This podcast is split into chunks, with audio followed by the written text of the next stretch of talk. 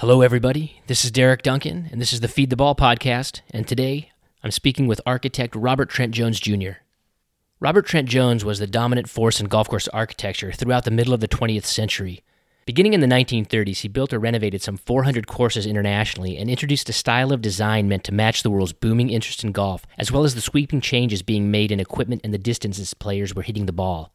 He built and prepared courses for major tournaments using hazards and tactics that often frustrated or maddened tour pros, and also invented new methods to manufacture courses using modern technology and other innovations. His two sons, Rees Jones and Robert Trent Jones Jr., aka Robert Trent Jones II, or Bobby, or Bob, have carried his legacy into the second decade of the 21st century while also forging strong and independent reputations of their own. Since opening his own office in the 1960s, Bob Jones Jr. in particular has continually explored ways to present golf holes with artistry, diversity, and passion that also meld with the appealing aesthetics of their natural environments. Though he's built highly acclaimed courses around the globe for decades and mentored prominent contemporary architects like Kyle Phillips and Jay Blasi, many would agree that his crowning achievement was Chambers Bay in Washington state, host of the 2015 U.S. Open, and a course that seems destined to be an indefinite fixture on top 100 lists. It'll be interesting to see how his new course, Hogshead near Waterville on the west coast of Ireland, that opens in full later in 2018, stacks up against the rest of his portfolio. I bring up some of this backstory for context because during the course of a very entertaining and lively discussion, I asked him a couple of questions about Chambers Bay and about the legacy of his father that didn't appear to sit too well with him. It seemed to me on a few occasions he kind of took umbrage with, I guess, if, if not the actual question itself, then at least the premise of the question. If there's anything close to a royal family in golf design, it's the Joneses. Like with all royal families, they have a keen understanding of their legacy and share a deep and deserved pride in their name and their place in the game. And I don't think Bob was in a particular mood to indulge in any kind of critical analysis of all that. Fair enough. Bob Jones is a doyen in the field of design as well as a thinker of big and wide ranging ideas. He's creative, passionate, and empathetic, as you'll hear, and by the end of it, I think we came out in a pretty good place. We certainly covered a lot of interesting ground. So without further ado, here's my conversation with Robert Trent Jones Jr.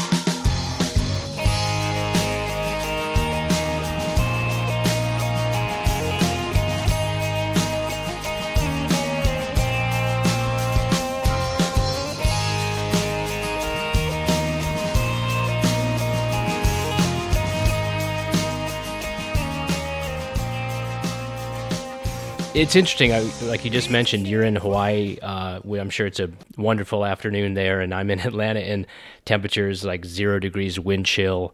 Uh, the roads are ice. The city's basically shut down. Um, one of us is doing something right. It's not me. Well, the, yeah, I'm not sure, but uh, there's no global warming. There's no global colding. I don't know what it is. It's just wild weather. you know? I think um, I think it was Samuel Clemens who said, Mark Twain said, everybody talks about the weather, but nobody can do anything about it. Yeah, that's right. That's right. We're just waiting for uh, somebody to come in and solve these weather problems that we're having. Uh, but you're right. yeah, right. There's nothing wrong. Yeah. Anyway, my my wife's from Atlanta. Oh, is she? So she grew up there, and I know it well. It's a very lovely city when it's not cold. Yeah, yeah, yeah. It can be. Um, so you're in Hawaii. Uh, what? Where were you, and what were you doing over this weekend when the uh, intercontinental ballistic missile alert sounded? Um, well, I've actually written a poem about it. but do you um, want to read the poem? well, I could read. It's kind of a riff with a poem on. Um, here, quickly, I don't see it right away. This will be um, my first poem on the podcast. All right, here we go. Um, so what, what, where I was was I was in a Kiwanis uh, shotgun start, at the Princeville course, Makai course, where which I designed. So they were very happy I played because you know helped raise some money. At about 8:10, we were all in the carts getting ready to tee off at 8:30. Go out to the tees, a shotgun, and all of a sudden, the news came over everybody's phones and, so on. So nobody had any safe place to go. There was no clubhouse. It, uh, so we all went to the cart shed, which was open entrance and it, so I said, this is silly. I mean, you know, we, we just got to be sort of fatalistic about all this and, and waited. But um, messages indirectly through my son who checked with somebody in, in the military, and it seemed like it was something wrong.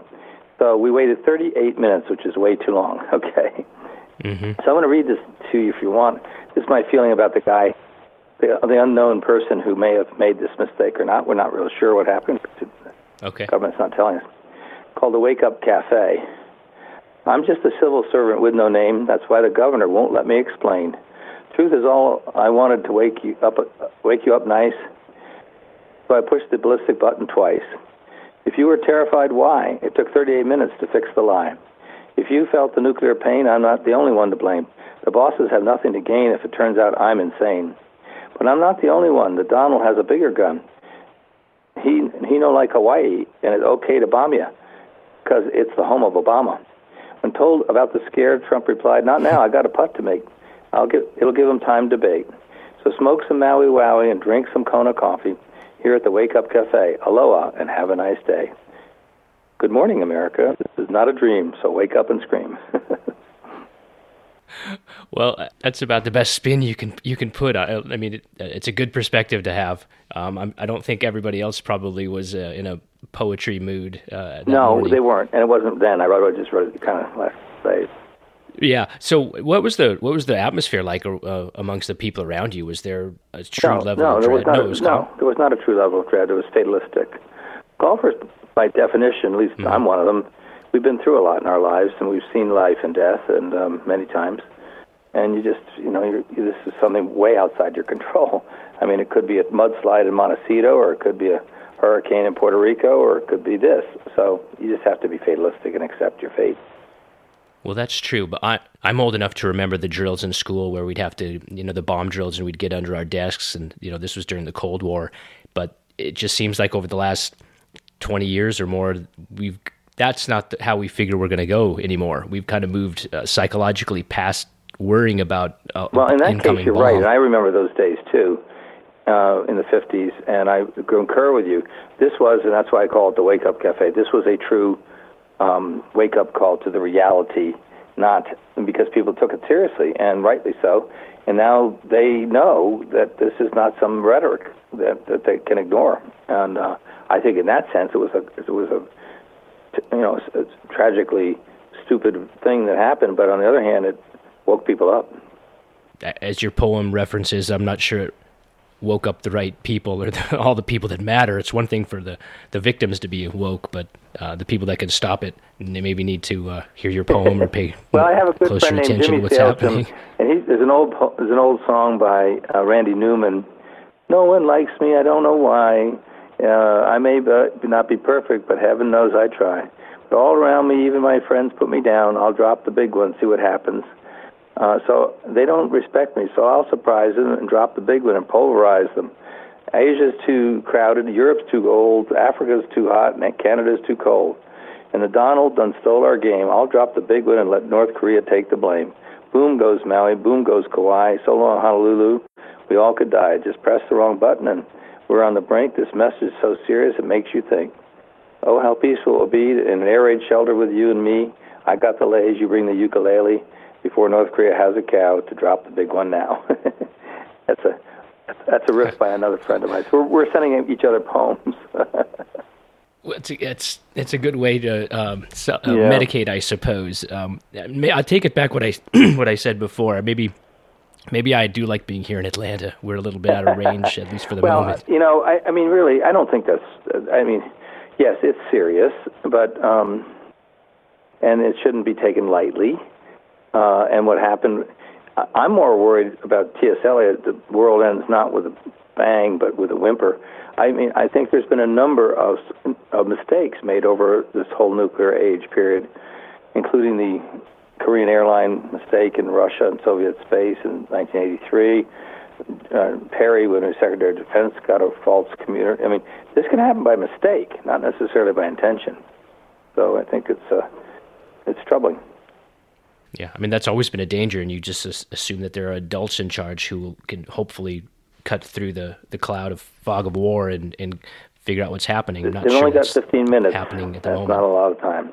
So, but anyway, be that as it, happier well, subjects. Before, yeah, well, I was going to say before we uh, get too far along this path, let's not bury the lead too much. You, you and your architecture firm are, by all accounts, quite busy these days, which is great. And some of the projects you've got in the works are exciting, and people are especially excited about your project in Western Ireland, Hogshead near Waterville.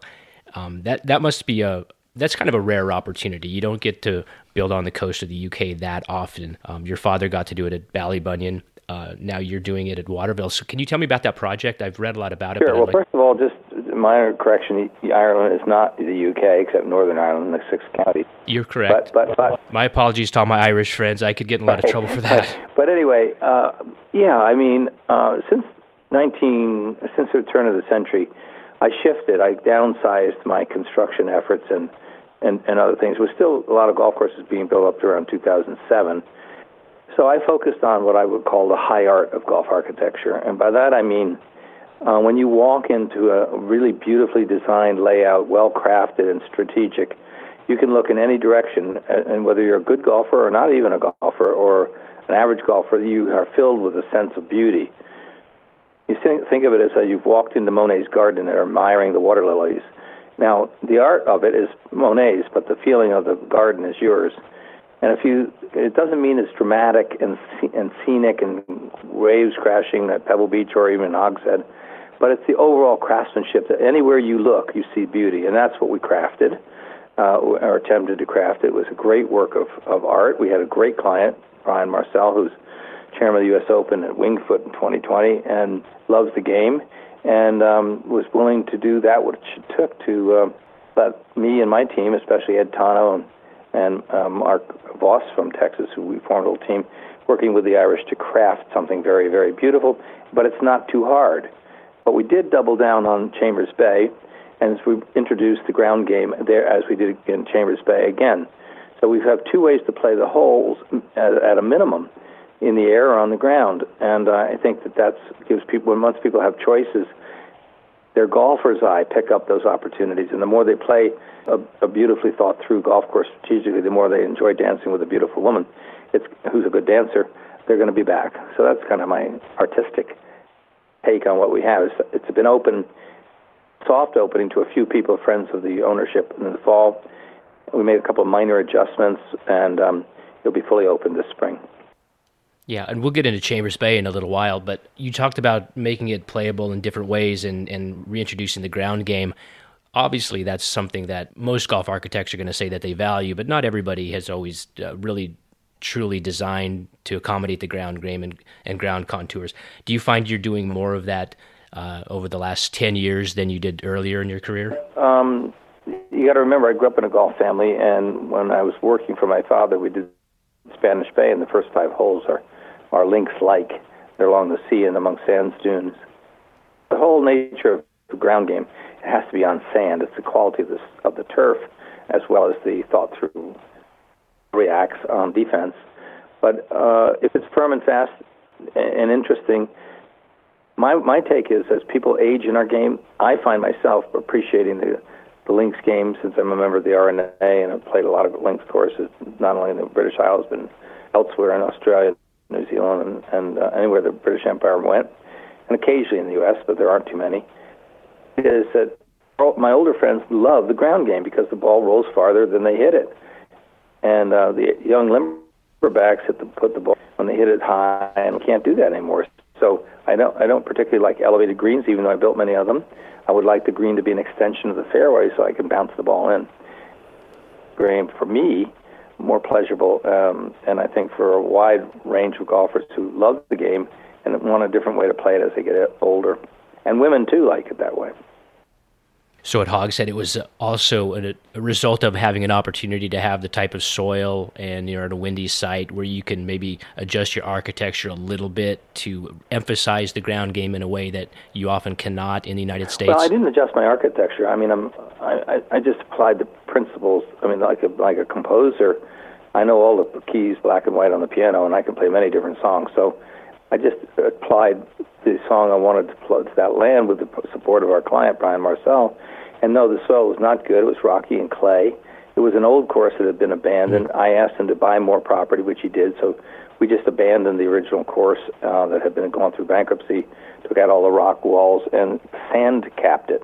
Uh, over 100,000 cubic meters of sand came in and made the soil firm and fast. So this was a man-made concept of a headlands course. It's not a links course, but it plays it has the characteristics of the bouncing ball which is uh, a links characteristic that many people enjoy. Does the final result remind you of any other courses in Ireland or England or I Scotland that you've played? I hope not. Uh, I, I, think that the critics and the people who play it will find their own depth of uh, of the me- melodies that are in it, and the rhythm and the poetry. I did tip my hat a little bit to Tillinghast for a Shake Hands Hole at the beginning, and a little bit to Harry S. Colt for uh, greens that spill off slightly, like number two. Um, but we got, you know, I have a, a, a par five which ends in a in a Biarritz green, which is unusual Biarritz green. I played for Yale, and um, the Biarritz greens are usually at the end of par threes when they're when they're replicated by mm-hmm. C.B. Macdonald and his team. Um, and yet, uh, it, it's got its own essence. We, we, I'm a site-specific designer. By that I mean the site and the culture and the client are my guides. And then I, you know, if they give me a commission, I try to respond just as Michelangelo might on a piece of marble. And uh, there we go. You mentioned uh, a number of years ago you kind of consciously downsized your firm and, and shifted your focus on what types of projects you wanted to mm-hmm. take on. How has the overall climate of getting jobs changed in that time? You know, obviously with the the recession in 2008, it, it reoriented the entire industry.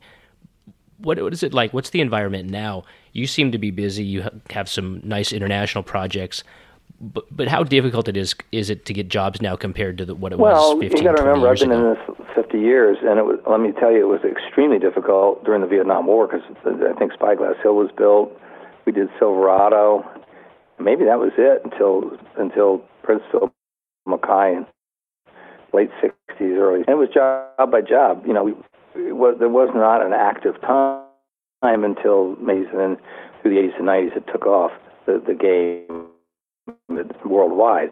But I've always been an international, so I think I see golf as a little tiny round sphere played upon a very big one, the Earth.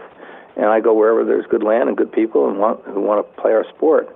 I've been to the Soviet Union when it was not a place that was much fun. 1983. So I've been a pioneer all my life. I moved from the East Coast, and went west, and kept going. Uh, I don't. I don't. I think the the nature of you have to find like-minded people and adapt to their culture your concepts. For example, in Japan, it's a very mountainous, three dimensional architecture, but yet extremely subtle in the details because that's who they are. Um, and, you know, I think uh, we're, we're very active in Latin America right now. We have a new course called Rio Hondo, which will open this late spring, maybe May, at, in Argentina. We're working in Baja, California, and in um, we're about to start work in Uruguay and, and Colombia. So the game is growing in these locations. While the game may have been overbuilt during the free money era as a part of real estate development, this because it means golf is not a business. It's a return to its origins as a sport. It's a simple sport. It's not a hard sport. People can say golf's too hard. That's not true. It's hit a ball, which is stationary. Go find it, hit it again until you get it into a rabbit hole. And we've been doing that for 500 years. So it's going to continue to be popular with those people who outdoors and, and chase a ball. What was that experience like being in the Soviet Union in the early 80s? Did you find that difficult, or do you have any good stories about trying yeah, to actually, make it started in the mid 70s, and we had a break in the early 80s because um, we had no sports ratings. Once they, once we chose not to go to the Moscow Olympics because they attacked Afghanistan, and they chose not to come to the LA Olympics. Mm-hmm. There was no sports exchange for six years. It was a mission. It wasn't a golf project. But there were no golf courses in the Soviet Union at the, and, and until we built our first 18-hole course. It was a little nine one that was built simultaneously, kind of a short course by a Swede. But in any event, the the idea was that without the Soviet Union and mainland China having golf in their um, as part of their country, it was ideological. They were anti-golf because they perceived it as a rich man's capitalist game uh, they, the golf would never re-enter the Olympics, and so that was the overall mission to help support golf to be a worldwide sport without reference to ideologies or anything else. And uh, we succeeded, but it was very difficult. I have to say, very difficult. But I like challenges, so there were some very strange times in the Soviet Union. I, was it the challenge working through the bureaucracy or communication, or just bringing two different cultures, sporting well, all cultures of that, together? Really. Um, uh, first of all, I think the Russian people are, have a deep soul, and uh, once you get past their natural paranoia, they've been attacked by the give me an accurate map because ever since that happened, they would not give accurate maps to the so, to foreigners.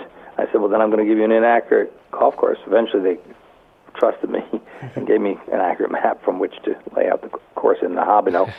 And uh, you know, the, the Soviet Union collapsed in in and around 1989, and we were in the middle of actually in the beginning stages of construction.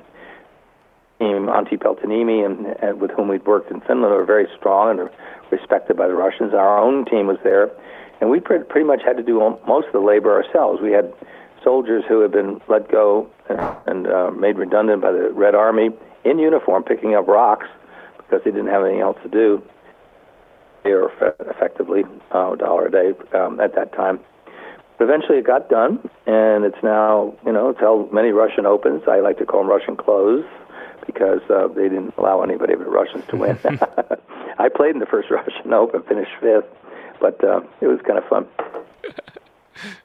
How, how did they not no, let them win? Not Are you joking about just, that, or did they? The way the Russian um, the, the, the people who owned the course were UPEDIKA, UPDK, which is a section of their foreign ministry for for property, and they were trying to have ambassadors and other people. They were trying to attract in from from all over the world, including um, Swiss companies and UK companies and European companies, American and Japanese, to you know as they transited from the socialist economic system to the more um, laissez-faire capitalist. No, it wasn't laissez-faire. It was really statism, in my view. But anyway, so we had to get past all that and uh, just build a golf course, and uh, it was fascinating. Uh, I personally enjoyed working with the, the Russian people, and particularly Ivan Ivanovich Sergeyev, um, who was an engineer, and um, but it just was an ex- an extraordinarily tough experience. But you have to have faith, and uh, it worked out. Right. Well, I have to tell you, uh, when I was growing up, I had uh, some golf books. The World Atlas of Golf uh, was a big one, and you know maybe a, a, Golf Digest Top 100, you know, courses, which was basically like a picture book.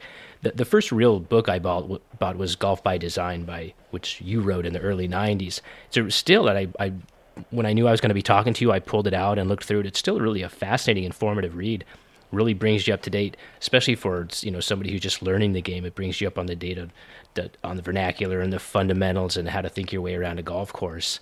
So I wanted to you know say mention that because it meant a lot to it me. means a lot to me. I think that's my first and last book. That's a hard. That's harder than designing a golf course. I can tell you, with editors and kibitzers and, and people have to write the captions. It was it was and then we actually designed the book too. We got the photographs and helped the little brown uh, make it not a picture book, but also but an illustrated book, so that the text was within a page of what we were trying to explain about the nature of the golf course per se, and break it up into chapters on the tees, the greens, the bunkers, and so that you could. It, the idea of the book was that all games are attack and defense. If I can teach you what the architects of note or any architecture is doing, you're probably two up on the first tee over somebody who doesn't understand what they're looking at that's why it was uh, interesting to people that helped their their game if they could break it down. And certain architects have certain tendencies. Um, you know, uh, I would say the, the, who are prolific, such as um,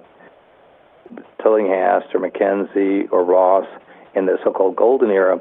And my father and Dick Wilson in the 50s and 60s, and Fazio and myself, my brother, and and uh, Pete Dye in the middle part, and now there's new, new people coming on mm-hmm. um, who are active.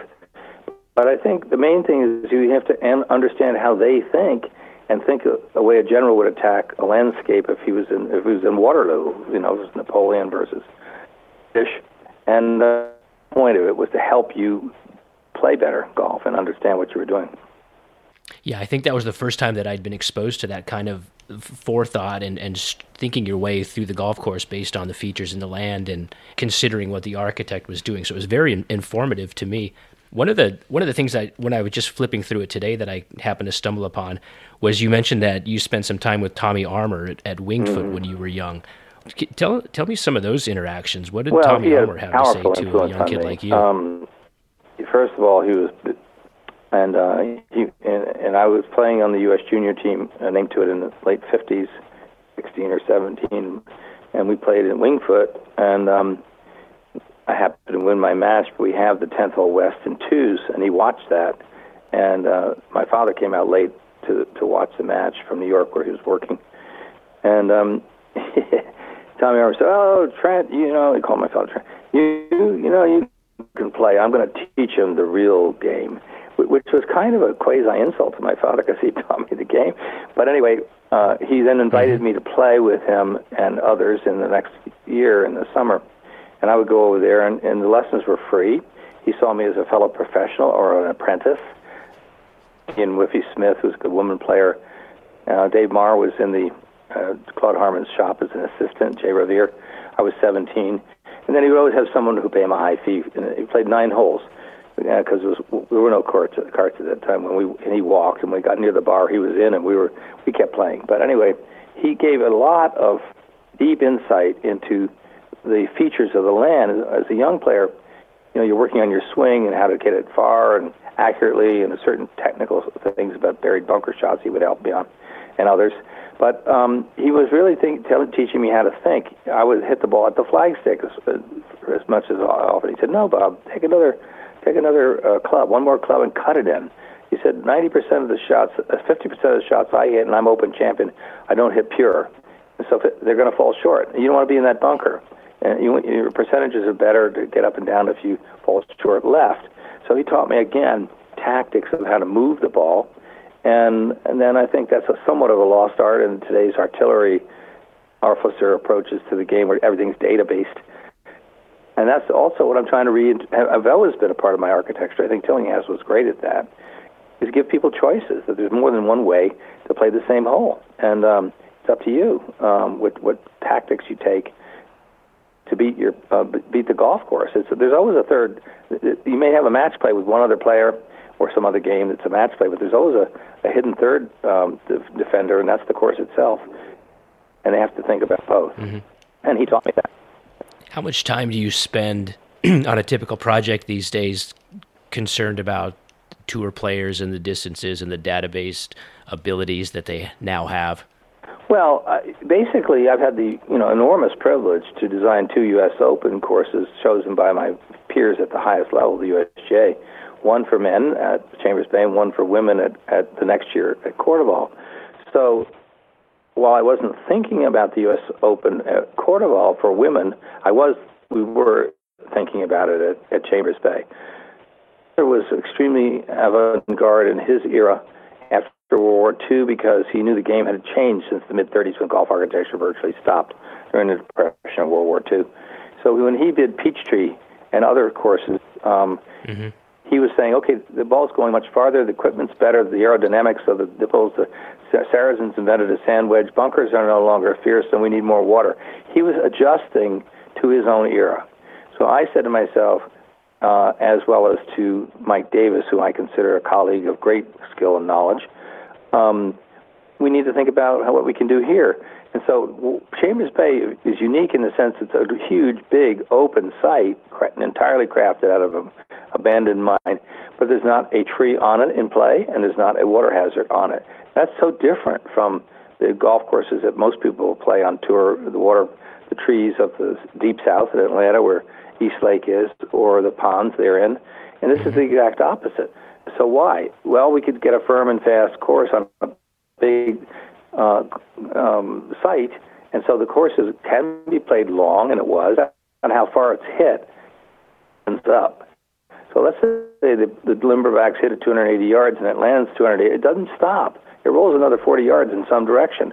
So we crafted the land to roll very far sharp left or very far right or not necessarily forward, and where the landing point. So what we were doing to the long players who are at the highest skill levels of the game, we were asking them to think about their tee shot and not how far it goes, but but you know distance and control, and that's a new way of thinking in defense. Now, many of the pros didn't like that. They're used to having everything prepared for them. And They're used to Four Seasons hotels.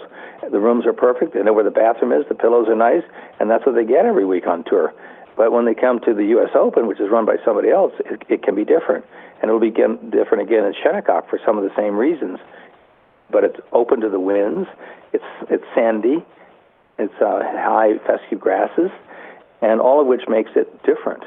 And it isn't British and it isn't American. It's its own self, as the Irish would call it. So I think it's an avant-garde way to look at it. I can tell you from speaking with and being there all week that while I was uh, on the fence personally from some of the Golf Channel and other people, it didn't matter to me because I think the main thing is we got emotion back in the game. And when at the highest levels of the game, the best players in the world are emotional, I, I've done my job. And so has the USGA uh, and the setup that Mike Davis did. Uh, and I think that the, the, the credibility of the course was self-evident in that on Sunday afternoon there were six players standing on the 10th tee, all of whom could win the championship, and the lead changed it to different people three times in that back nine. And you know the rest of the story. That's the essence of playing up. And the players tell me they love that. It wasn't a boring Sunday afternoon. It, they had to reach deeper and play harder to win. And that's the nature of our national championship. It should be every time. Yeah.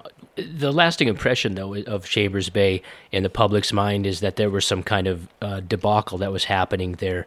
Uh, whether the true, whether that's true or not, you, is, is debatable. But were, were you frustrated at all by the way the course was set up, or was it more a matter of, of nature just not cooperating and not getting the uh, providing the expected atmosphere that, that you typically would find were Chambers? Bay in?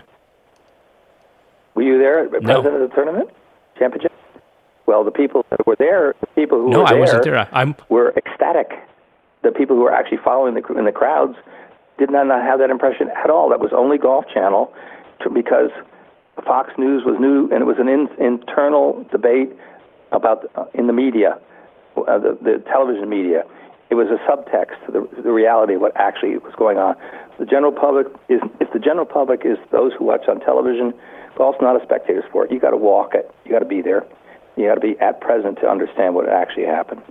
And they were, and so the people who were the spectators, do you- uh, do you not- several thousands of spectators, I did not hear one complaint. So do you do you think?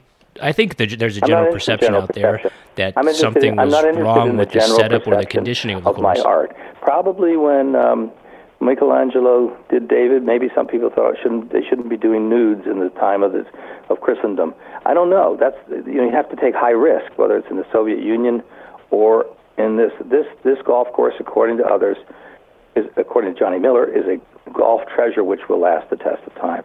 Now, could it have been maintained differently? Uh, could could could something have been done differently? Maybe. But golf's an outdoor sport which is, is, is subject to the vicissitudes of weather and also management. So the pros are so used to a perfectly set up golf course each week that they're used to that they were un- this was unexpected in a sense. The, the links game, which is based on fescue grasses, which is the original grasses for 400 years in the UK, is a different kind of grass, and they're not used to it. But they're being paid a lot of money, so you know, let them play up. I heard no complaints from Dustin Johnson. To the contrary, he said, "I'd love to play here every week. I'd make a lot of money." Obviously, Jordan Spieth was happy, and his caddy was happy. Uh, uh, Gra- the South Africans understood it. Um, Grace and and the Australians understood it. Scott, and none one of them complained. They all complimented it. The people who didn't, who did complain, didn't make the cut. So just to get this straight, you were were you happy with the way the, the course played, or if it would have been played at a different time of year, would the it's course have shown at least you differently? can't choose. Uh, from my perspective, the, the golf course. We took ten years preparing the golf course. We adjusted the course after the U.S. Amateur to sharpen it and lengthen it and do other things that Mike Davis and the USGA wanted. But once it was, once I'm the composer, and once I hand the music over to the conductor, they can do what they want with it. I have no no say in that. I might they might ask my opinion, but they're going to conduct it the way they see fit. And so the the bottom line is it was out of my hands. In terms of what actually happened, I think it was fabulous. And so do so do all the people who were there, including the players who actually had a hunt. Um, they get bored playing tournaments. This may sound strange, but you know, for them, it's it's it's it's it's like a, an elite labor union. They're happy when they get paid, and and uh, they, they that they that they're very that they're also great athletes. And once they're asked to reach up deeper, then they're then they're great sportsmen. And uh, I think, uh, from my perspective, that feeling was felt throughout the crowd. You could ask anybody who was there, other than the media, other than the Golf Channel, but they were upset with Fox News, and that was really what was sadly going on um, at the time. Yeah, well, I mean, it was a compelling tournament. It was it's exciting to watch that type of golf. I, I think most people most people felt that, but there's this kind of story out there, which you've said you've just told me that it doesn't matter to you, but that that there was something. Uh, it's it's just out there that, that people think that you know the course didn't show well or the USGA lost control of it well, or they've it been saying didn't that about the enough or whatever it was. almost as long as I've been alive. They didn't like they didn't like uh, my father's work when he redid um, Oakland Hills in 1951. They were upset that, that uh, at, at Olympic Club that the greatest players in six Open Championship have come in second or worse, and some unknown has won the tournament, Jack Fleck or or Simpson or somebody, not Watson, for example. So you you know that's just part of the chatter of sport, and if it, if it's a reflection on the course, so be it. But but it, I would much rather have had um, Jordan Spieth, who is now an acknowledged world player, win uh, on a on a course because it brought the cream to the top, and I think that the result speaks for itself. I, I'm I'm going to say this again. It, could the grass have been slightly better? Maybe. Uh, did somebody screw up? I don't know. Uh, no, because what what my colleague, the the, the um, conductor of the piece, Mike Davis, did, he adjusted the flagstick positions, and he made sure that if you're near the hole, you you you could you know get to, get your putt down, which is what most people were seeing on television. The let's, say in high definition television, you see all the blotches, whether you see it in an old actress's wrinkled face or whether you see it uh, in, a, in um, the snarl of a of a politician, or whether you see whatever you see, because n- nothing is hidden on that in that very bright light of television these days. And unfortunately, that perception, as you call it, it was transmitted. You had to be there to watch the play. Remember now, people made very low scores. I mean, uh, I think uh, especially as the tournament progressed. So I think uh, once they understood the golf course, they began, they being professionals, adjusted their games accordingly. And uh, Adam Scott, I think, shot 65, as I recall. Um, you have to look it up, but anyway, uh, they they adjusted. Yeah. Oosthuizen Right. was was and they low. adjusted. Uh, so uh, even DJ even uh, um, McIlroy, st- standing on the 15th tee, could have won it. He, you know, he, had, he was three under at the time, Mm-hmm. and at, at the end, I think it was five under that won, or tied, and he and he, he bogeyed two out of the last four holes, where he, where he would have possibly been in a playoff. I mean, it really was. You know, you have to be out inside the ropes, walking it, watching, understanding the game, to realize the extraordinary symphony that was in front of you and en- enjoy the music. Beethoven's Fifth was actually panned when it first was done, um, so we'll see. Uh, in terms of the agronomic aspects, that's outside my my ability to have anything to say other than to comment. Could it have been better? Who knows? Uh, you know, could it have been played a month earlier? No, but maybe it was a little, the weather was not helpful. But uh, be that as it may, so what? They had a great championship and a great winner, and they'll be back. They tell me that anyway. Yeah, good. Well, I was uh, j- just on this topic. I was reading the the book that uh, James Hansen wrote, a, a biography of your Yeah. father called "The Difficult Par."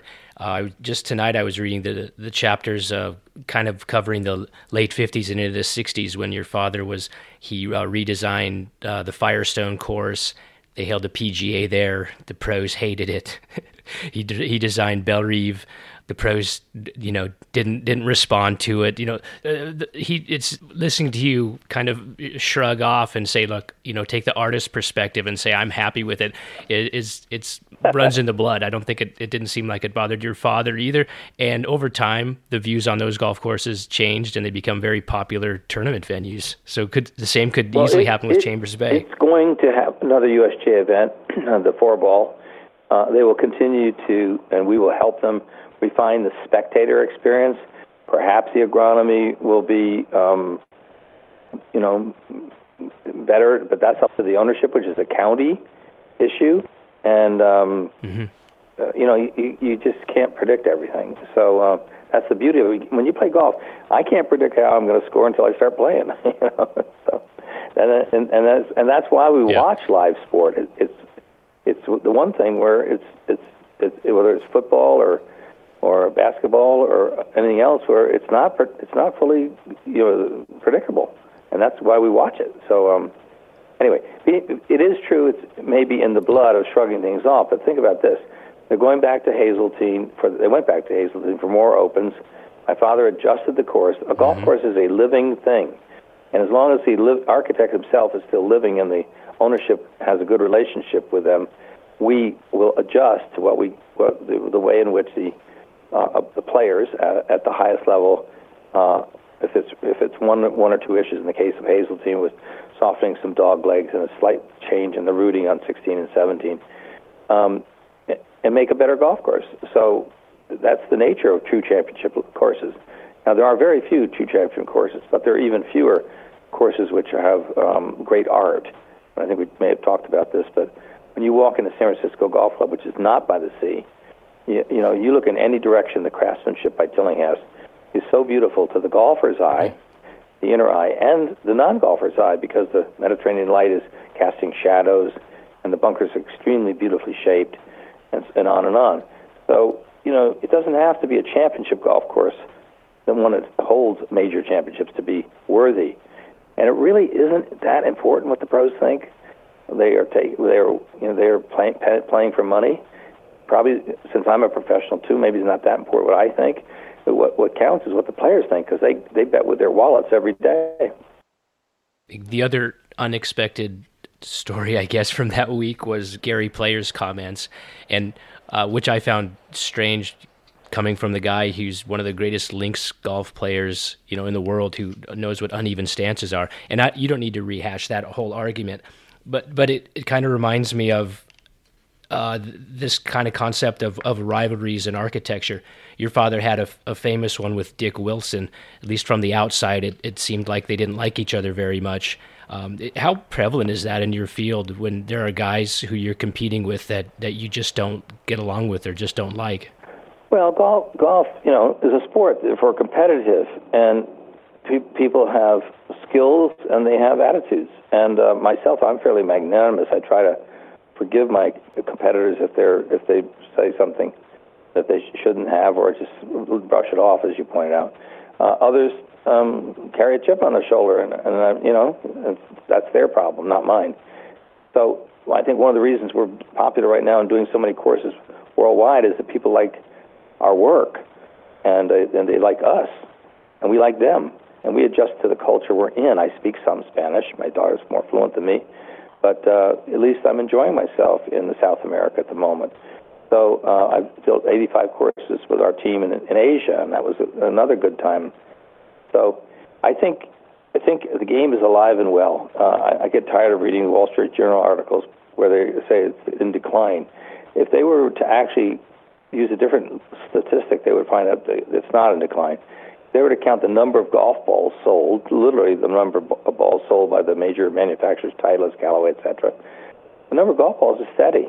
So, so, so there may be less people playing, but they're playing more rounds. So I, I don't understand their their you know the, the sort of the sky is falling attitude. And I can tell you, in other parts of the world, it's growing. Latin America is a good example and uh, Asia has been growing for a long time. So the game is alive and well, in my opinion. But to get back to your earlier point, to have the chance to work in a golf culture, uh, for me, it's like Jordan Spieth and, and, and the others who played up at Chambers Bay. To work in Ireland, I had to play up. It, that was very, very uh, all in because I knew it was going to be compared to the great courses that are there, Lahinch, Ballybunion, uh, and others that are part of the Irish um, royalty um, of uh, golf. So, uh, so we, we did our best job, and and it's you know hopefully people will enjoy it. We and the theme was built by friends for friends for fun, and uh, I think that's what's happening. We want to make sure that people have fun.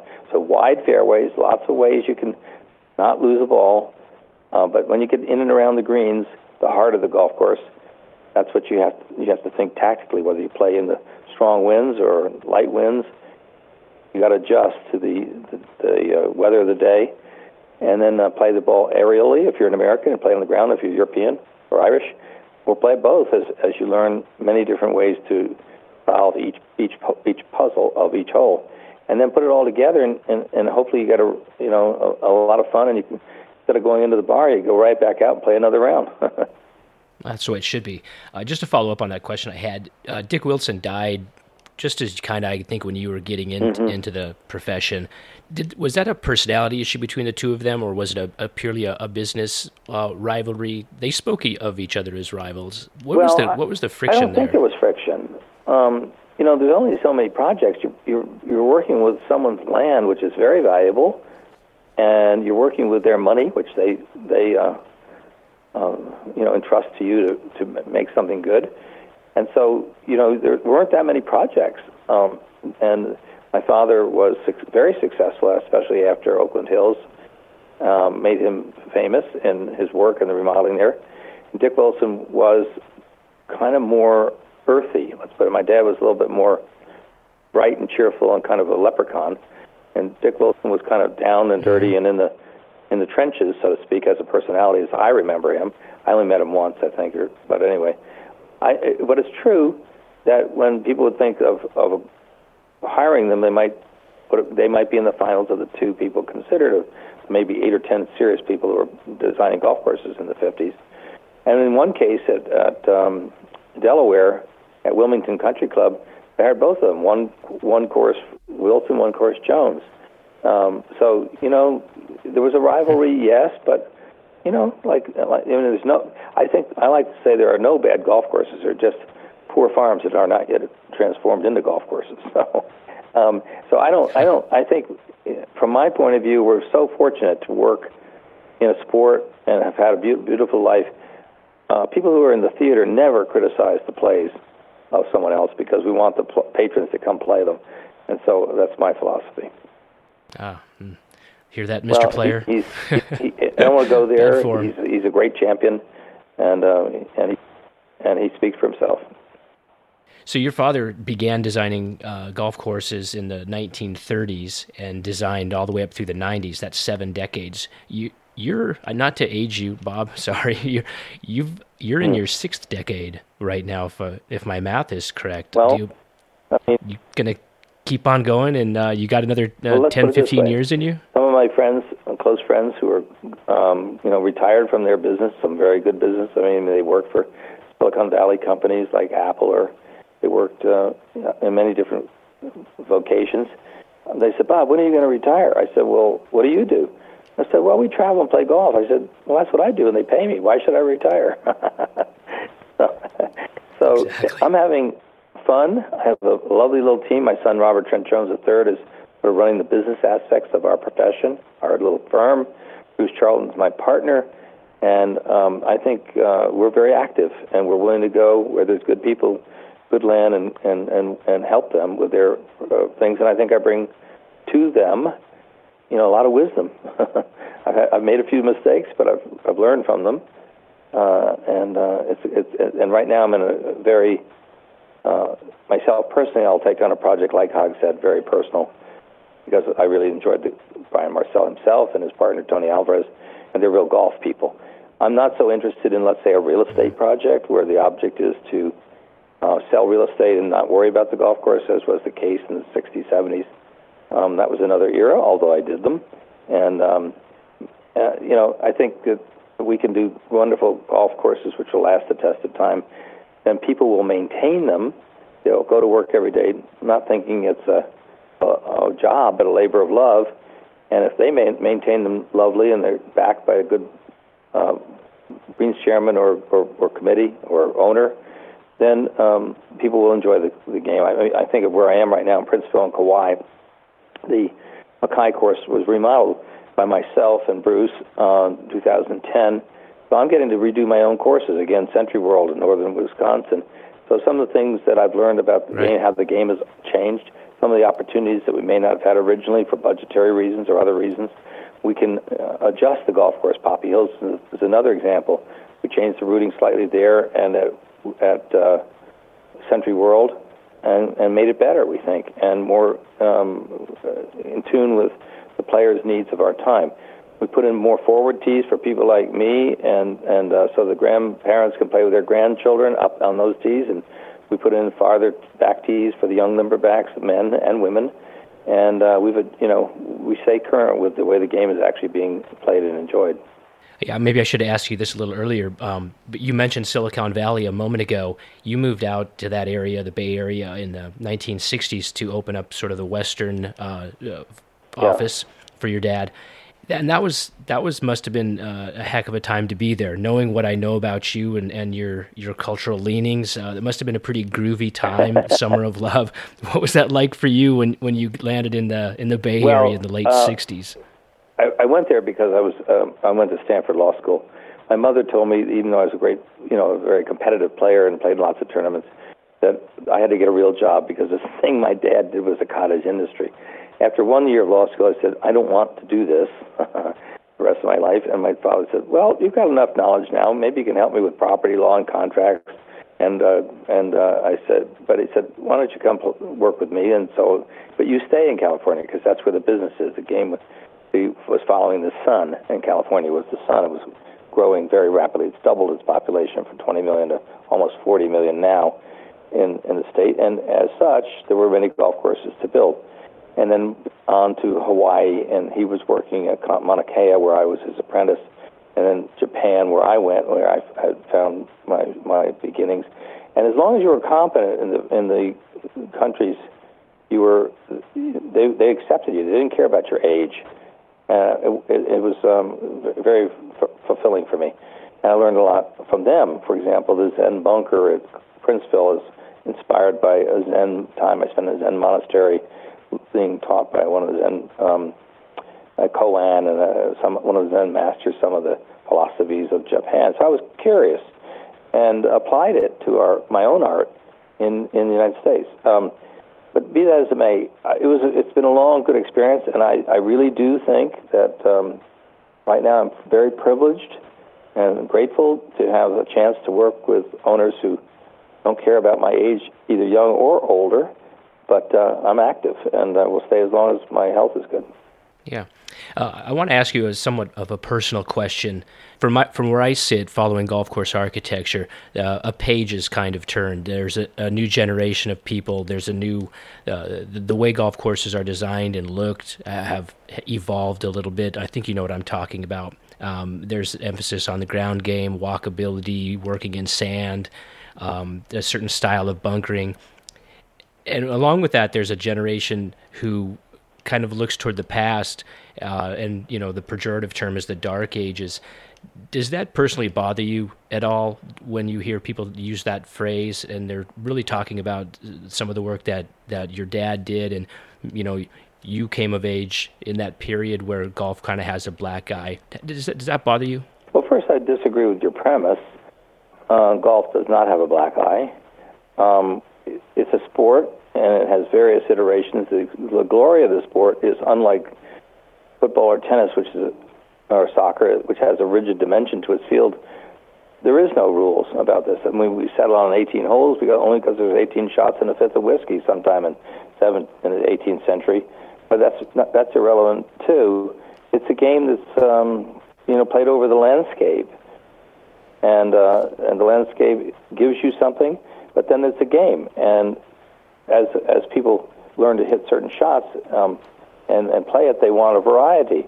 And vive la difference. You know, I, I I don't. I think it's great of it. If I were to play a Dick Wilson golf course, I'd bring my dogleg game because he was very very much into doglegs. I think of the courses he did, particularly in Florida, South Florida, like Pine Tree. And uh, if I'm playing my father's game, I'd bring my straight tee shot because he bra- he tended to bracket the fairways with with bunkers based upon what Rees and I did uh, measuring U.S. Open t- t- tee shots at Baltusrol, for example, when we were kids. In terms of the newer um, th- are, works, some are good, and some will have uh, sadly been already demolished. Um, not to say that, that that wasn't a function of economics or, or other reasons, but you got to make things that people will uh, have so much love for that first of all they maintain them and make any architect look good. Secondly, that people want to travel distances and support them. So some of these courses are romantic in the sense that they're in great distances, like Tasmania, and uh, and and that's great. But you know, skiers seek out snow and Chile in the summer, and golfers now in the jet age can do that too. But I don't think that's the nature of what's going on in the game. We're doing remodeling of older courses and updating them, such as Contra, Contra Costa Country Club, or uh, another course in Sacramento, um, which was done done by other architects. And we try to go inside the mind of McCann, in the case of Contra Costa, or Billy Bell in the in the in the, mm-hmm. in the case of the one in Sacramento, and uh, try to understand why they did the layout. The two most important things in all golf architecture is the routing, how the architect and and whomever he's working with laid out the sequence of holes. What is its what is its rhythm? Are there uh, do we start out with a par five or do you start out like Lytham St. Anne's with a par three? Probably not. Um, where where do the, where does the, where are the hard holes? Where are the interesting holes? Where are the makeup birdie holes? What's the rhythm of it? And that's very much like a symphony. So I think the layout is number one, and then everything else is about the greens. The greens of the heart. It's where you're trying to get the ball in the hole. So how you approach your second shots, your approach shots, how you chip and putt around them, how you putt on the greens, uh, how you recover from bunkers or other hazards. It's it, it, it, it all comes down to, to those two elements. So vive la difference, you know. Let them let them try their their different arts, and some will it's a trial and error thing, and some will be successful uh, in the minds of those who um, play them, and some will be criticized. But so what? Well, it seems like you have a very positive attitude on the you know, the, the, history of golf course architecture. Uh, a lot of people don't. A lot of people kind of look back on certain Who periods and, and, think they, that there they, was are maybe they architects or they want to be architects or you know somebody once asked me Probably. how many are golf architects are there. I said how many golfers are there. Everybody has an opinion, but golf architecture is much more than the look of, of the course or an opinion about an era it takes into account agronomic issues, which are very technical. It takes into account hydrology, and hydraulics, which are uh, irrigation systems, and drainage. As my dad once said to me, Bobby, remember the three most important principles of golf architecture are drainage, drainage, and drainage. You want to play on a dry surface. Mm-hmm. Thus, the sandy soils are the best. But if you don't have sandy soils, then you have to craft them. I would say there's one trend that I'm not that. I was taught to root a golf course as the land that was given by using a topographic map and avoiding what my dad called the V's. The V's are where the natural drainage runs for any target area. So um, today, uh, in the landscape architecture schools in Kansas State or Michigan or Mississippi, many of them are trained uh, that it's okay to move a hill from here to there. I was trained move the hole, don't move the hill. So I, I think that's a new era, and so the layouts are not necessarily following the veins of the marble as a great sculptor would do out of Carrara. Uh, they're altering it, and um, and you, you better be very, very proficient at that because Mother Nature, in the end, is still in charge, and she will get even if you haven't thought her through and her her real um, principles are um, abused in any way. Mm-hmm. I'm a little bit of a contrarian by nature, and the reason I'm asking these questions is because I, I personally do, amongst the people that I talk to in, in the writing profession, um, hear a lot about this period of architecture that was kind of uh, unimaginative or or over industrialized, uh, and now we've come out of that. The second golden age has occurred, so to speak, with the opening of sandhills and those type of things. So, being a contrarian, I want to get. I want to try to see if this is true, and my reaction is to say no. That's an overreaction. That's you know there. There's quality work, like you're saying, through every period. But do you see, looking back on it, at the very least, sort of an evolution in golf course construction, the capabilities, similar to movies that were made in the 70s and 80s didn't have the technological aspects to pull off special effects that well, they do now. So you, things can um, be more And I like the analogy to movies because my son has his master's in film from SC and worked on Avatar, for example, as a sub director. So mm-hmm. uh, I like I like that analogy. Of course, we all change with the techniques. My dad loved gadgets. I mean, you know, he had Minox cameras and who knows what. And originally, the the golf courses were that were built in America were in a sense replicas of what they found in Scotland, as you well know. But the equipment they used were steam shovels and not bulldozers because they had not been yet invented. You know, bulldozers come out of the tank warfare, the, the tracks. And so when you have a, a steam shovel, you, there's a tendency which C.B. Macdonald and um, his helpers, like Banks, who are civil engineers, they would tend to be rigid. I played for Yale, and that golf course has very deep bunkers. When you're in the bunkers on the eighth fairway, eighth hole, you cannot see the yeah. bike stick. it's that far down. You you had to know the course. It was a big advantage by, by having hometown knowledge, um, uh, home knowledge uh, in, in matches there. But the point is, the way they were constructed was rigid. It was civil engineering, and it looks rigid, and it is rigid. Um, whereas Mackenzie began to follow nature, and and and Tillinghast the same in crafting bunkers, which were artful and looked as though they might have been a sand dune once upon a time. So that was a reaction to the early times. And yes, equipment has changed, and, and we adopt and use it. But, but at the same time, that little ball remains roughly the same. There used to be two, the British and the American ball. Now there's one, and um, it's still a sphere, and it has certain properties that you can't alter. Um, yeah, maybe the aerodynamics are a little better.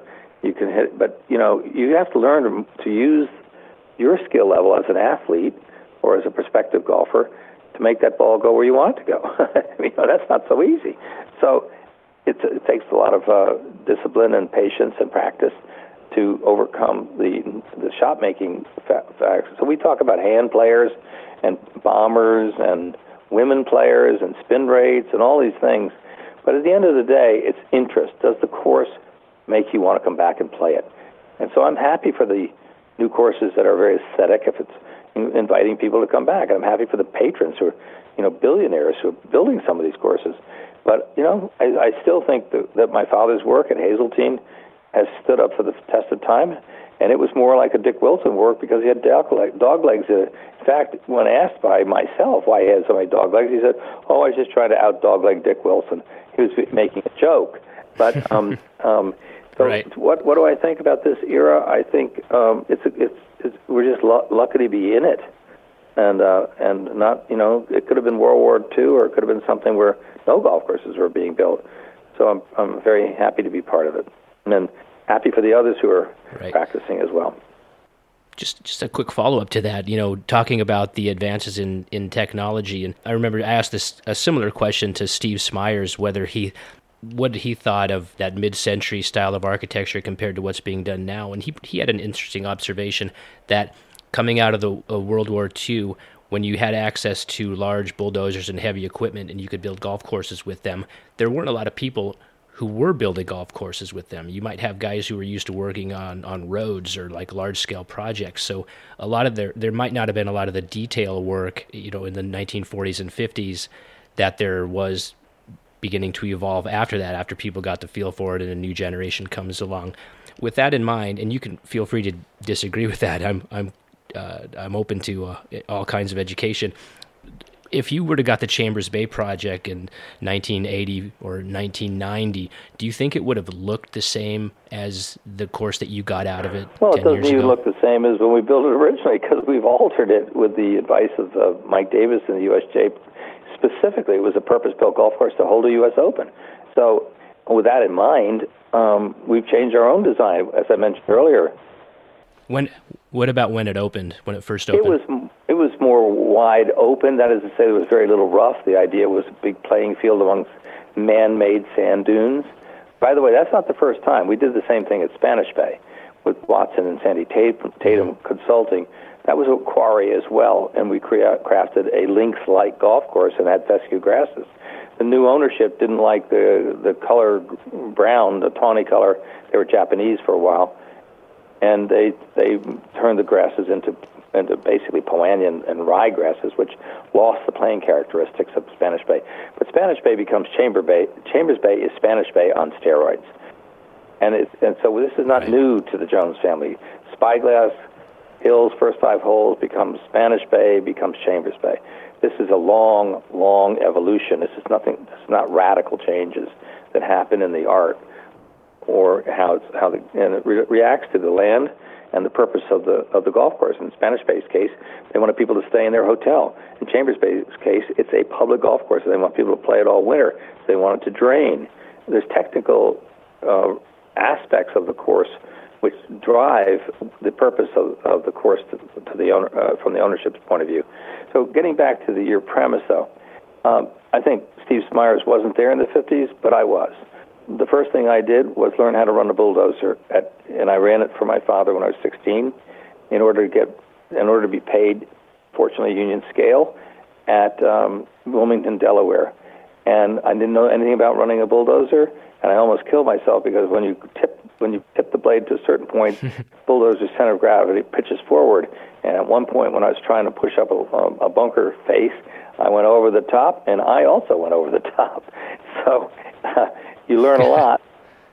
I don't think you're the first person yeah, who's done that. I'm not, but I was, bulldozer on the first- and I was it was it's frightening because the bulldozer is still moving. Yeah. Anyway, the point being that um, I ran a bulldozer, and uh, Pete Dye talks about running uh, equipment. He, I don't think he ran a bulldozer, but he ran Ford tractors and so on. But equipment is just, you know, a, a way to do what hand labor did in at, at Pinehurst, or teams of horses and slip scrapers. You have to have, in order to shape or sculpt, you have to have implements. Whether you're sculpting uh, a piece of wood uh, with a hammer and a chisel, or you're doing it with with and marble, or you're doing the earth itself. So the equipment is useful, and and every great artist adapts his art to the current equipment of its day. Um, I, I, I will say, if you want to talk about retrospective thinking, I am totally not a fan of this idea of saying, let's go back to the 1920s and see what what uh, Billy Bell really meant, or let's say uh, Bel Air. They're they're trying to restore. They're trying to go back to the original Yeah, Tom Doak is uh, Right, and it's not a Air right restoration. it's a snapshot in time. So which snapshot are you going to take?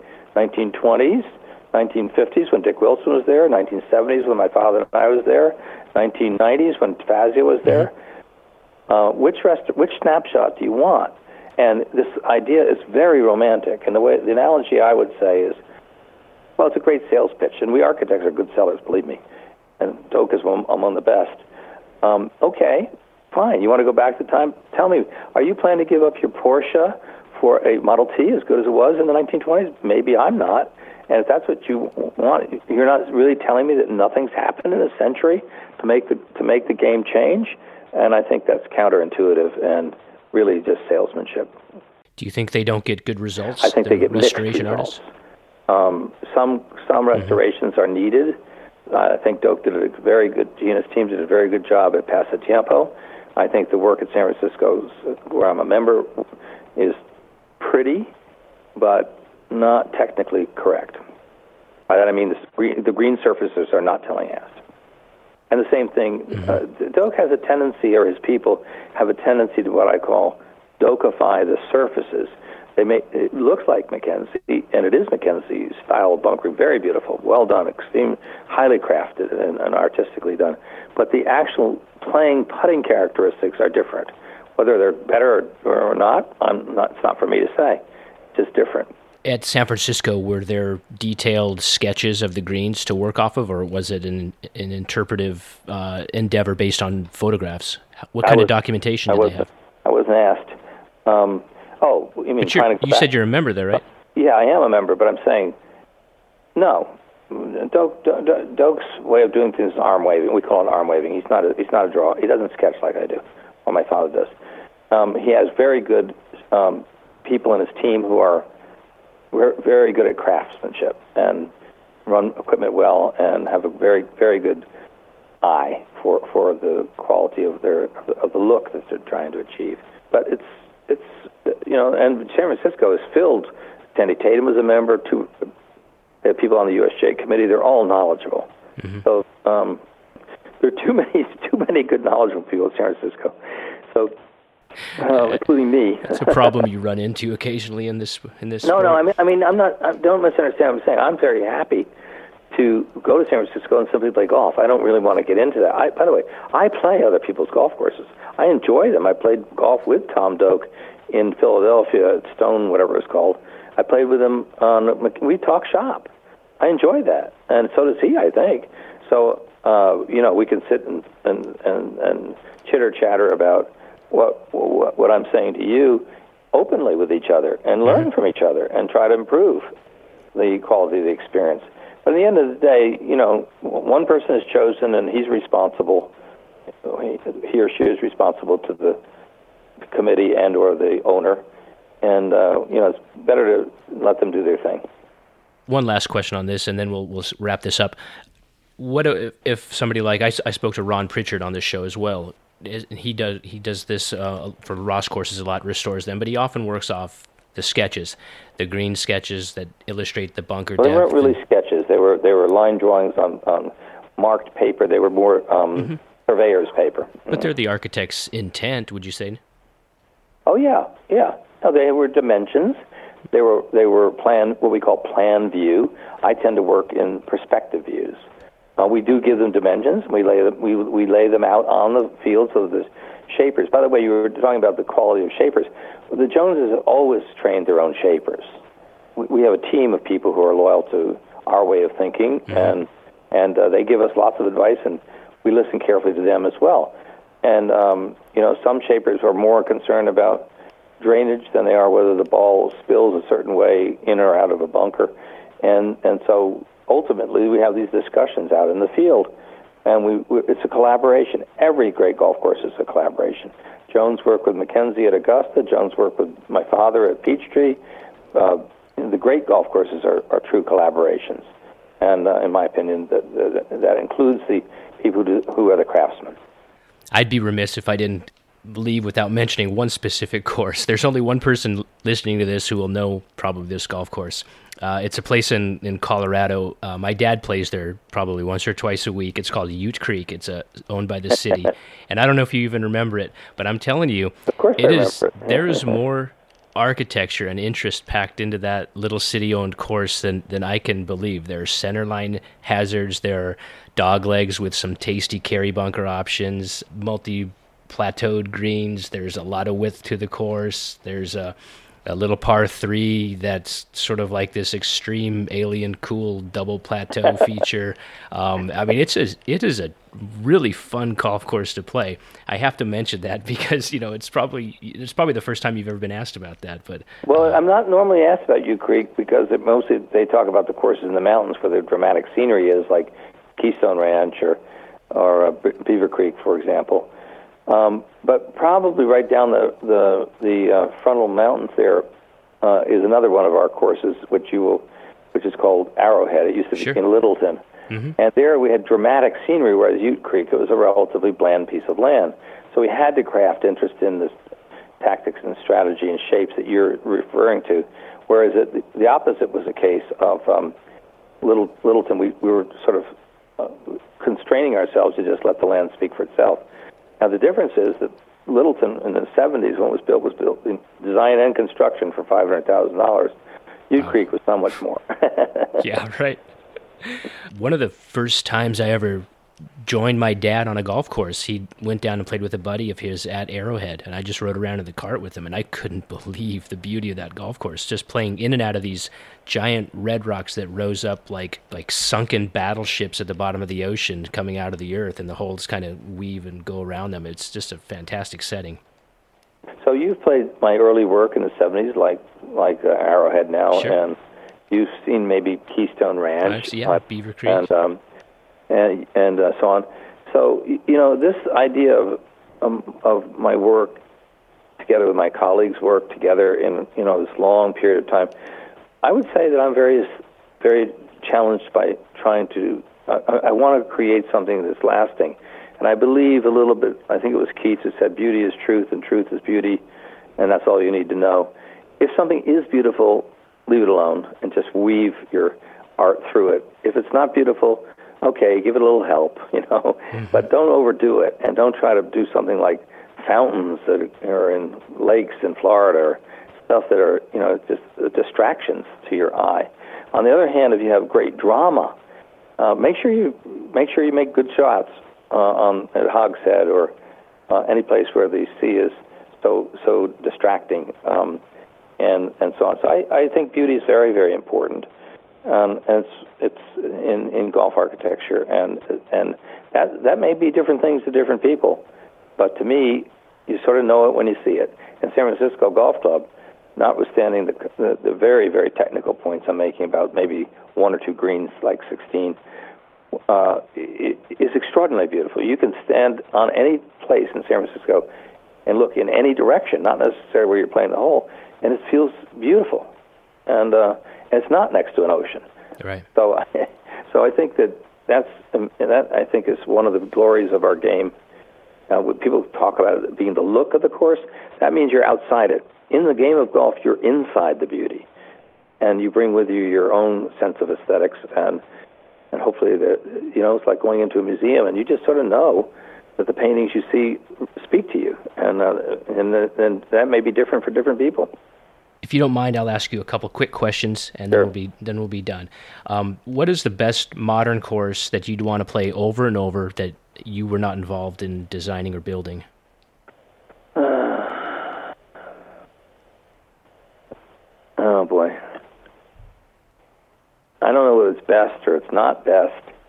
Um, where I'm attracted to go back and play. Um, I'm not a great. Everybody always has a hard time with this one. Yeah, I am because they're so different. I mean, in Florida, for example, we call it Florida flat. You you have first of all the the land itself. Most of Florida is pretty level, and then you add water to it, which you to got a line, and I think I think it's hard to play in Florida. It's very beautiful and warm, but the modern courses that I liked in Florida would be World Woods. Oh um, yeah. And I played it, and at the time it was in a quarry, and I liked that because it wasn't flat and it was different. And we did a course in Joondalup in Australia at a quarry, and Tom Fazio and I talked about it. Who was first and who was copying each other? We're kidding each other. But it, but but you know, I'd say that one is is attractive to me in Florida. Uh, in the mountains, where I'm a three-dimensional architect, I think Edai tends to be a two-dimensional architect, meaning he's very, very competent in Florida, where he lives and grew up and went to college. Um, and, and he's skillful at creating sharp edges, such as uh, TPCs and, mm-hmm. and so on. Whereas I'm more skillful at three-dimensional geometry because I had to be, um, having moved from the east and practicing my entire life in the west and in the mountainous states.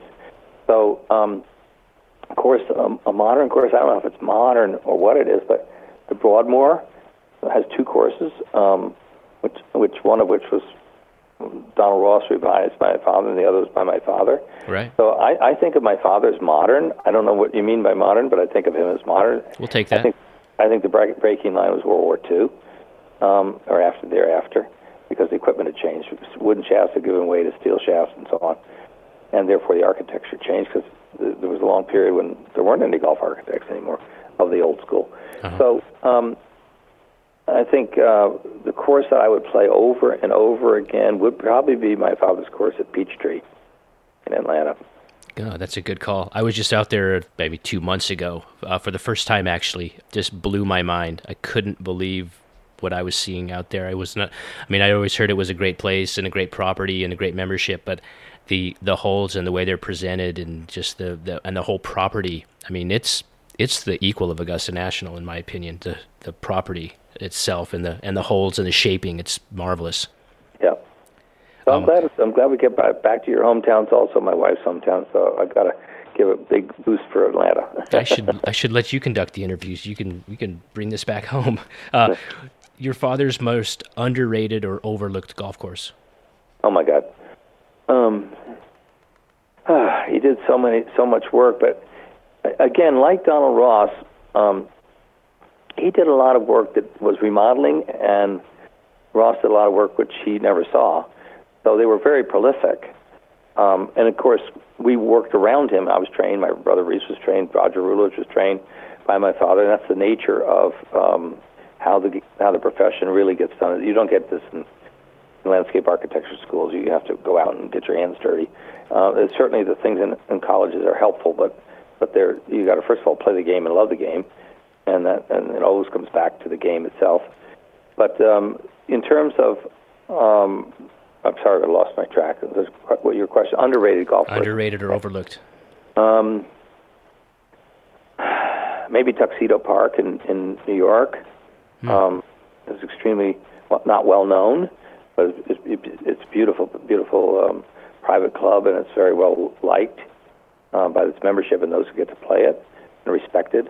Um, in a more later in his career, maybe Metedeconk in New Jersey. Sure. Uh, doesn't get a lot of accolades yet. It's excellent. I think it's 27 holes, as I recall.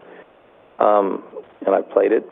Um, and uh, my father's designs also evolved, and people think he had a certain formula, and to some degree, when he was very prolific, he did.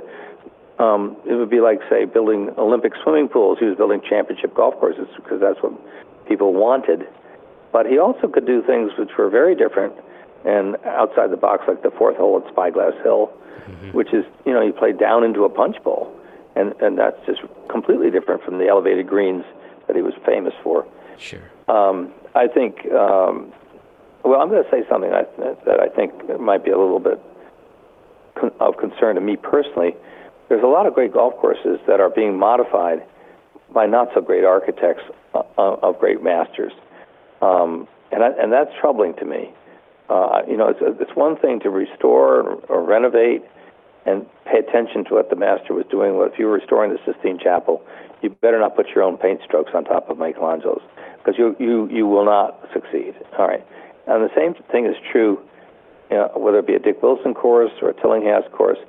You better pay attention. I, I, I will give, um, I, I'm a, I know Winged Foot because I played it so often, and I will give Gil Hanse credit for not um, putting his own mark on Tillinghast, especially on the West Course, that where when he renovated it.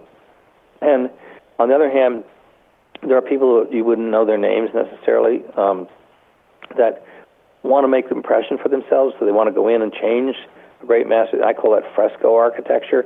They want to paint their own painting over the top of the fresco in the church in Italy to get you know to get some recognition.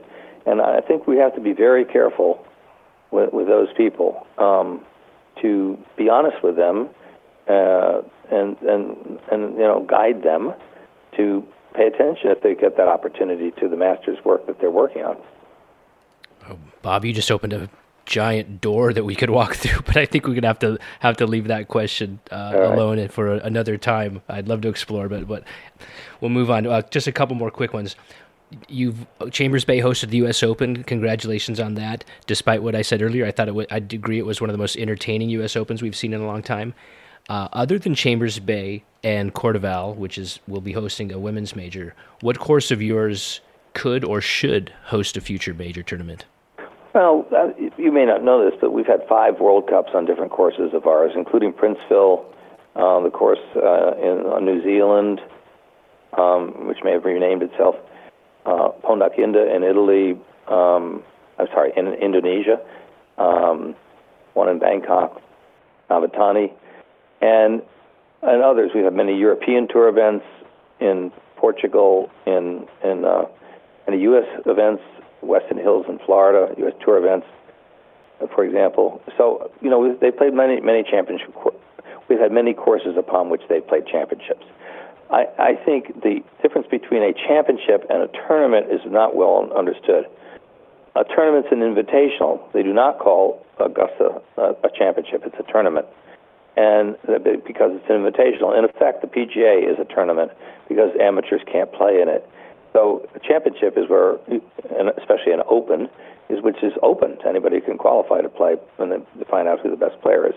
So these are the definitions within uh, the competitive side of the game.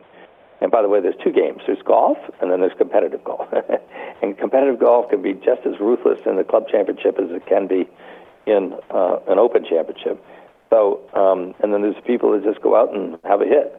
So uh, I, I, I think that uh, the, the the game is in good good hands, and I, I really would hope that people would, as much as I think Golf Channel is very interesting and fascinating, get off their couches and go play golf. so, and they'd have a lot more fun and they'd be healthier.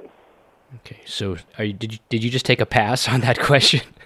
I probably did a political thing. So tell me the question again. I, which one of your own courses uh, do you think could or should host a? Let, me put it this way: a, a PGA Championship or a U.S. Open or a women's major.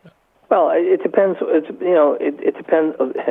there's so many factors besides the golf course. Uh, it depends on the community, um, many fin- financial aspects of it. TV now has a huge in- impact, which time zone they're in, and so on. Uh, I, do I, what courses do I think are worthy of being considered uh, that are that are not right now? Um, personally, I think it's it's hard to explain this, but um, because it's in the it's in the Vatican of golf. But I think Poppy Hills is capable of holding a championship. It had tour events on it. Okay. Especially since we remodeled it, it's going to have mm-hmm. a USGA uh, champ- women's girls championship next year, this year actually, and um, and so on. Um, it, it, it, it's hard to say. I mean, there are many golf courses which have the quality of shot making that would challenge the players, but are not. But, but the spectators can't get around them, or the television can't get there. Other factors. So, I, you know, I would leave that to others. In terms of world events, half my work's outside the country, and so we've had courses like in um, Japan, Pine Lake and Golden Valley host major tournaments, national tournaments there.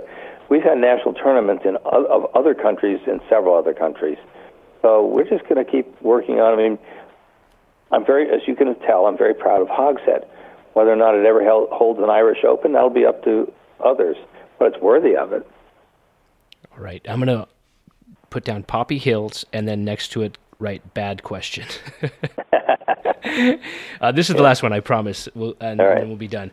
Um, what would you rather win? Uh, Nobel Prize for Peace, have your poetry read uh, in front of like something like the New York Philharmonic, or have your one of your courses host another U.S. Open? Well, I've already had the great privilege of a course hosting the U.S. Open, so um, I have worked hard in, with refugees in my non-golf area area, and anything that brings peace to our land also is sustainable sustains golf because in wartime there's no golf and um, war times in the past histories like World War One and Two. So I would say peace.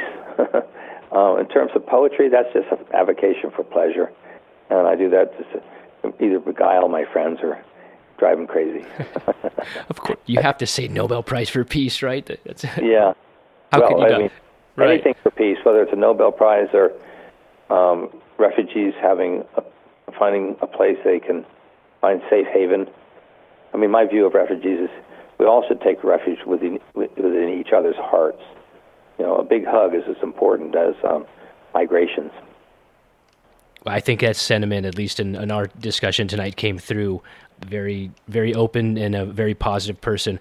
As a consumer, Bob, I'm a huge fan of your courses. I don't. I think you lay it on the line. The, the work that I've seen, you pack a lot of interest and variety in, into your uh, into your golf, and you know you don't you don't stick on one specific style. Yeah, you you mix it up quite a bit. So, thank you for spending so much time with me tonight. Thank you for the poem. It was good talking to you. I wish I could spend more time with you. I could learn a lot. Well, we could do that. We'll come to, I'll come to Atlanta when it's not so cold. yeah, def- definitely don't come now. Well, or maybe I can come you. to Hawaii. This, that sounds like a better a much trip. Longer, this is a much longer interview than I expected, but I enjoyed myself, so thank you. Well, I hope so. I, I didn't mean to take up this much of your time, but I no, really no, no. appreciate I'm, it. I'm sitting in Hawaii. This is great. So I'm watching waves crash on the beach, and I don't see any surfers out there. So I, I think this was great. Thank All right, you. now you're just rubbing it in. Come and see us. Thanks. All right, take care. So, wow, Robert Trent Jones Jr. Um, what a sweet guy and uh, such a beautiful mind. He's an artistic thinker and, and, a very, very eloquent speaker. Had no intention of the podcast going on that long, but each answer that he gave was so detailed and interesting that it just kept going uh, and carrying on and on. But thanks for hanging in there. When I invite guests to come on the podcast, uh, they're doing me a favor. They're free to speak about anything that they'd like. I encourage them to talk about their projects and uh, use the platform to promote in any way they feel like they'd like to. But generally, what I'm trying to do is create a conversation, uh, ask questions to uh, get them to open up, tell stories, uh, try to get an insight into their creative processes, and also, of course, you know, talk a little bit about golf course design. I never want it to be adversarial or confrontational, and I hope this one didn't come off that way. But when you get a chance to speak to somebody like Robert Trent Jones Jr., who is so important to golf course design and is as deeply connected to golf course architecture as anybody alive, uh, I'd be remiss if I didn't ask him certain questions. For most of Bob Jones' life, his father was one of the most important people in golf course design, not just in golf course design, but in the whole field of, of golf. He was uh, respected around the world for uh, his golf courses, his innovation, and his contribution to the entire industry. But over the last 25 years, there's been uh, recalibration of the golf courses of the mid 20th century. Uh, a lot of Trent Jones courses included, and that style of design has come under a little bit more scrutiny, especially in light of the trends of you know the last 25 years or so since Sandhills and the naturalist and minimalist movements that are such a contrast to that modern style of industrialized golf course building to me, the shift away from the Trent Jones era and the appreciation for that is is pretty clear.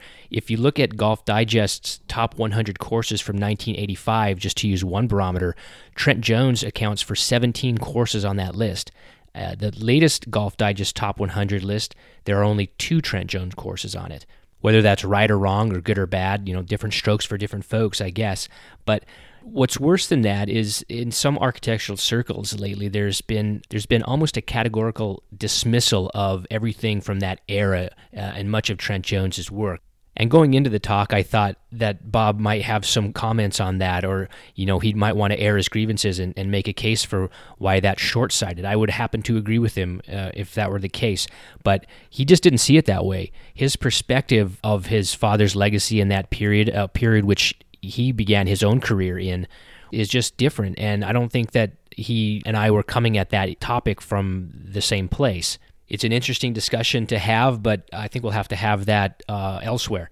And then on the Chambers Bay topic, um, I've never played Chambers Bay. I'd love to. It looks like a fascinating golf course. It's the kind of golf that uh, gets my blood flowing. But where I was coming from was really just the perception of millions of people who watched that tournament on television and thinking, rightly or wrongly, that, that the course had somehow gotten away and the design was not showing in its true ideal form. I should know better than to try to anticipate an answer, but I thought Bob would say, we designed a world class golf course. We set it up exactly the way we wanted to. We wouldn't change a thing, and conditions and things that were out of our control uh, affected the playability of the golf course slightly. And it's not quite the way we intended it to play. But he was having none of that, and so good on him. He has nothing to be uh, apologize or explain with the with Chambers Bay. It's an outstanding golf course. I hope the U.S. Open does go back there. But we were again just not quite on the same page about uh, what was being perceived. He was on the inside, and I was speaking for uh, the wider perception of golf viewers on the outside. One point of clarification uh, toward the end of the podcast, he was talking about contemporary courses. He mentioned Tom Fazio's course in Florida, World Woods. I believe he was referring to Black Diamond Ranch, which is near World Woods, but it is actually built on a quarry. World Woods is not, but Black Diamond Ranch is built with several holes on the second nine, rimming around a quarry. Very dramatic and very beautiful. But that was a very entertaining and enjoyable conversation. I thought it was from my end. I hope you enjoyed it. I'd like to thank Robert Trent Jones Jr. for joining me.